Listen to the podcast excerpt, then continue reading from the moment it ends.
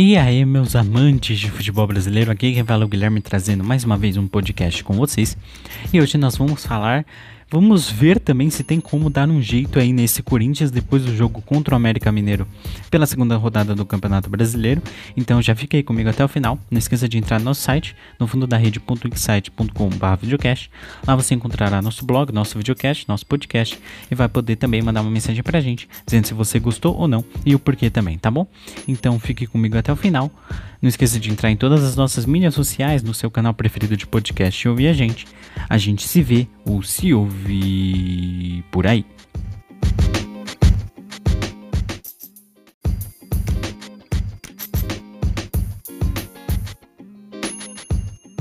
Temos um caminho?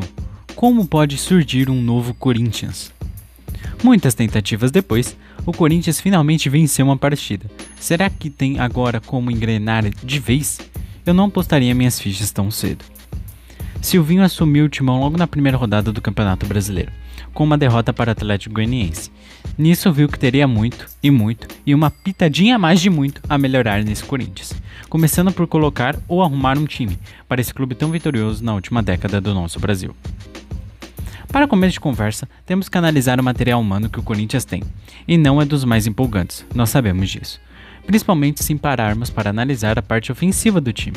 Não tem nenhum atleta em fase excepcional ou de grande nome no comando desse ataque, sem falar que mesmo com toda a sua história no clube, Jô não dá mais, e parece que Silvinho já percebeu isso. Entre 2011 e 2020, o Alvinegro de Itaquera teve a melhor média defensiva entre todos os grandes clubes presentes na Série A do Brasileirão, e com grandes defensores. Hoje o caso é um pouco diferente, tem jogadores experientes e outros que estão em ascensão, como João Victor, que para mim é já é o melhor zagueiro do time.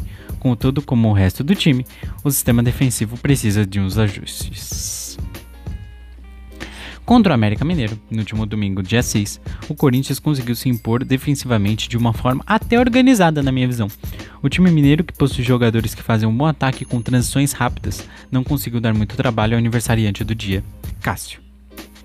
Como todos já imaginavam, fazer gol não seria nada fácil, a não ser que seja de pênalti. Aí o Fábio Santos se garante.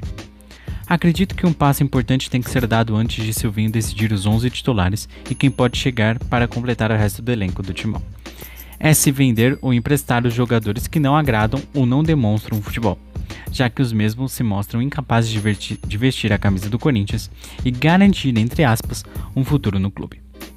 Entenda a presença de garotos que também podem demonstrar seu potencial, como aconteceu com Matheus Vital. O meio atacante Vasco vem mostrando bom futebol e quando está em campo o melhor jogador do time e com o apoio da torcida. Lembrando que Matheus Vital no começo, quando chegou no Corinthians, era muito criticado também e fazia pouquíssimos jogos bem. O mesmo aconteceu com o zagueiro uruguaio Bruno Mendes, que se estabeleceu após uma sequência de jogos como titular e conseguiu criar, conseguiu cair, né, na, na, verdade, cair e criar, né, criar suas oportunidades e cair nas graças da torcida por sua garra e por jogar tanto na zaga como pela lateral direita. Então, será que o Corinthians realmente tem um novo caminho? Responder essa pergunta sobre o Timão é praticamente impossível. É ainda muito cedo para sabermos se o atual treinador vai conseguir trazer de volta aquele Corinthians defensivamente forte e ofensivamente marcando gols e o que precisa. E claro, ser campeão novamente, jogando e atuando bem, do jeito que a grande massa, a grande torcida corintiana merece. Muito obrigado a você que me acompanha até aqui. A gente se vê ou se ouve por aí.